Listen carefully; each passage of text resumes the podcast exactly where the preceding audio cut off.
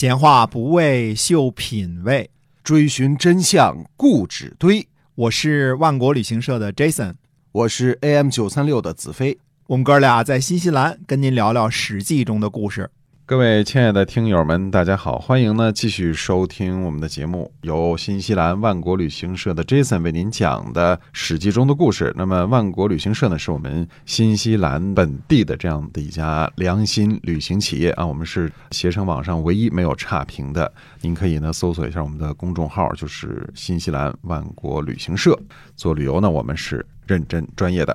对，在中国我们这个名气啊没有那么大啊，但是在新西兰华人这儿是家喻户晓、啊，没错、啊，打听打听都知道啊。是的，那么接着讲这个史记中的故事啊。那么上次说到呢，这个呃齐桓公呢把这个管仲给提拔了，嗯，提拔做相。然后呢，这个齐桓公就询问管仲说：“您有什么治国方略呀？”这管子就跟这个呃齐桓公说了，说圣人治国呀。呃，不知道这个管仲引用的是什么时候的事儿啊？圣人治国呢，叫做三其国，五其比，就是把都城啊分为市、工、商三个部分，把田野呢划分为五个部分，让农民种田，把人们居住的地方呢搞定。其次呢，帮人们呢办成他们自己想办的事儿，直到最后什么呀，入土为安。哎，就是从从墓地到摇篮都给管了。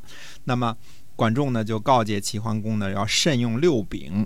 所谓的六丙指的是六种比较影响人民生活的这种质量的六种权利，叫做生、死、贫、富、贵、贱。那就是说，让一个人生，这个固然是最大的权利啊，这个让人死，这肯定也是最大的权利。让人有钱没钱，这也是大事儿。让人地位如何，是否富贵，这也是人生中的大事儿。把这六件事儿，这叫六丙，把这六丙掌握好了之后呢，那么呃就可以治国了。那么说，管仲具体怎么治国的呢？首先，他把全国的人口啊按照职业分开了。设立了乡这个单位，我们现在说这个乡那个乡这个乡啊，那一开始就是管仲设立了乡这个单位。管仲呢把齐国划分为二十一个乡，一共是二十一个乡，农民呢十五个乡，工商呢各三个乡。因为工商这六个乡啊，它是不服兵役的，就他们是呃有区别的，所以这六个乡的人口呢可能没有农民的那个乡那么多。但是普通的乡这十五个乡呢都达到了多少呢？两千家是一乡，两千个家庭是一个乡，到了这个规模啊。第二件事呢，他要划定士农工商的身份，让他们分开居住，而且不能随便迁徙，呃，类似非常严格的户口制度。所以我们中国这这这套东西几千年来没怎么变。啊，真是、啊、没怎么变、嗯、哪个阶层呢就固定是哪个阶层，子子孙孙都不变了，这就是搞阶级固化。他说的什么道理呢？说这个读书人呢你就读书，那么呃这个士，所谓的士啊，当时这个士呢它实际上是指的这个呃历代的公子公孙们积累下来的，专门搞这个读书这这些人，这是士这个这么一个阶层，当时这个齐国的这个阶层啊。那么呃让读书的就跟小孩们就说书的事儿，呃，让种田的就跟这个这个子弟啊说种田的事儿，哎，做工的呢就说做工的事儿，那么呃做商业的就教教他怎么算，哎，怎么做买卖，就这些事儿，哎，就这样就不变了。首先呢，当时的这个齐国这四个阶层啊，应该是差不多的地位和生活等级啊，没有哪个阶层比其他的阶层差别很多。比如说我当士我就特别富裕，那那谁都愿意当士，是吧？嗯。那么呃呃，以至于说重大到说这个生活质量有巨大区别的这种地步，就是差不多的。那么这个士这个阶层肯定是当时不进行工农业生产的阶层的，所以我们呃这个地方是判断，可能是一代一代这个呃国君呐、啊、庶出的子孙。从经济来源，呃，这个来说呢比较有保证，而且呢受过教育，专门研究呢道德学问、礼仪文化，这么一群人。这部分人呢人数并不多。管仲让他们住什么地界呢？住在呃这个闲烟之地，就是安静的地方，清静的地方。哦，嗯，读书嘛，好好读书，哎，清清静静的，哎，别回头特别嘈杂啊，不能住菜市场，哎，对，让做工的人呢住在官府附近。啊，方便、呃、方便呢，打个盆打个碗儿是吧？对，嗯，让商人呢居住在市井，你看就是这个闹市啊，居住在这些地方，让农民呢就住在田野附近，就近居住。首先把居住在什么地方这个事儿给管理起来了，根据自己的职业，然后呢对，根据职业，对、嗯、你到明朝的时候，我们这个呃明太祖朱元璋也是搞的这一套啊，你工工人世代就是工人，农民就世代是农民，对吧？那么呃同一个这个呃同一个工种的人呢，子弟之间互相切磋技艺，哎，大家这个呃做商人的这块就整天商量怎么做买卖，就就这么一个。那么管仲还有一大法宝是什么呢？它叫做军民合并治理，把军事贯彻到日常生活当中。呃，因为中国呢自古就是农业大国，男耕女织嘛，这是自古以来的生存方式。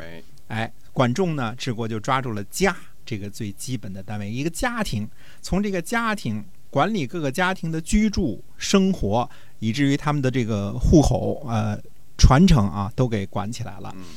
那么各个家庭呢用军事化的方式呢给组织起来，怎么组织的呢？农民这十五个乡，我们说这农民这十五个乡各两千家啊，每五家化为一轨，这就是轨道的轨，选择一个人做轨长啊，这是轨长，十轨为一里，呃，选择一个里长，四里是一连，选择一连长，嗯，你看我们连长从这儿来的，还有排长，哎，十连十连为一乡，选择一个贤人做这个乡的首长，就是乡长啊，乡长啊，哎，放在军令上呢，每家出一个战士也不多，每家出一个当兵的，五家呢形成一个战斗小组，叫五。五这个字现在在我们汉字当中还有一个这个立人，一个五，数字五，对，数字五的五叫做五。那么十轨呢为一里，五十个人呢，呃，算作一个大一点的战斗单位，有一辆戎车。我们看啊，在此之前周制是多少呢？七十二人跟随一辆戎车，就是跟随一辆战车的。嗯，哎，那现在管仲呢给改成五十人了，跟随一辆战车，每乡呢两千个战士组成一个旅，你看这词儿我们都有都熟悉了啊，组成一个旅，由旅长率领，每五个乡呢正好是一万个战士，那选一个贤良的人来率领，这是军长级别的了，对吧？哎，五乡呢就有一个帅，五个乡啊就有一个帅，由统帅来率领。那么国军呢率领五个乡，也就是一万人，高子率领五个乡，国子率领五个乡，所以这一共是十五个乡。这个市啊，这个地方的这个市呢，当农民来讲，因为我们说过了，那个市那个乡啊，可能没有那么大的规模，工商也没有那么大的规模，不够两千家啊。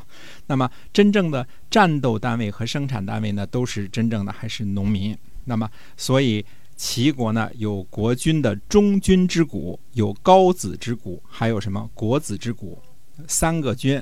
三个大鼓啊，这些个战士们呢，从小一起长大，夜里打仗啊，听声音就知道是谁，小三儿，小三儿，哎、哦，特别熟悉、啊。对对对，就听声音就知道是谁。白天见个面呢，都认识。哎，你好，哎，我好，吃了吗？三儿、嗯，哎，就这样。哎，五个人呢，同祸同福，生死相续，人与人相帮，家与家呢互助。你看这互相五家之间感情肯定好啊，哦、对, 对吧？对、哎，我们说春搜战旅。秋险治兵，我们说这个呃，这叫什么？这个叫做后来清朝叫木兰秋险啊，实际上、嗯、哎，春搜夏苗这个秋险呃，这都是有讲究的，呃，一个一个都是排起来的啊。嗯、那么管仲就对这个呃，等于说非得到什么时候？到这个春天和秋天，等农闲的时候，大家一块拉出去练兵去，哎，哦、走正步，对对吧？拼刺刀这些事儿啊。嗯，那个管仲呢，就对齐桓公说了，他说：“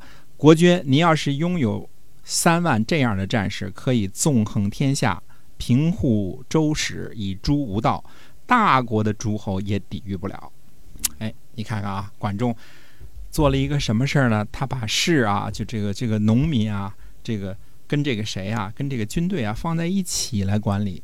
嗯，形成一个管理的单位，等于说五啊、连呐、啊、旅啊、这个帅啊这些，就是一级就上去了，这样就组成了一个一万人的这个队伍了。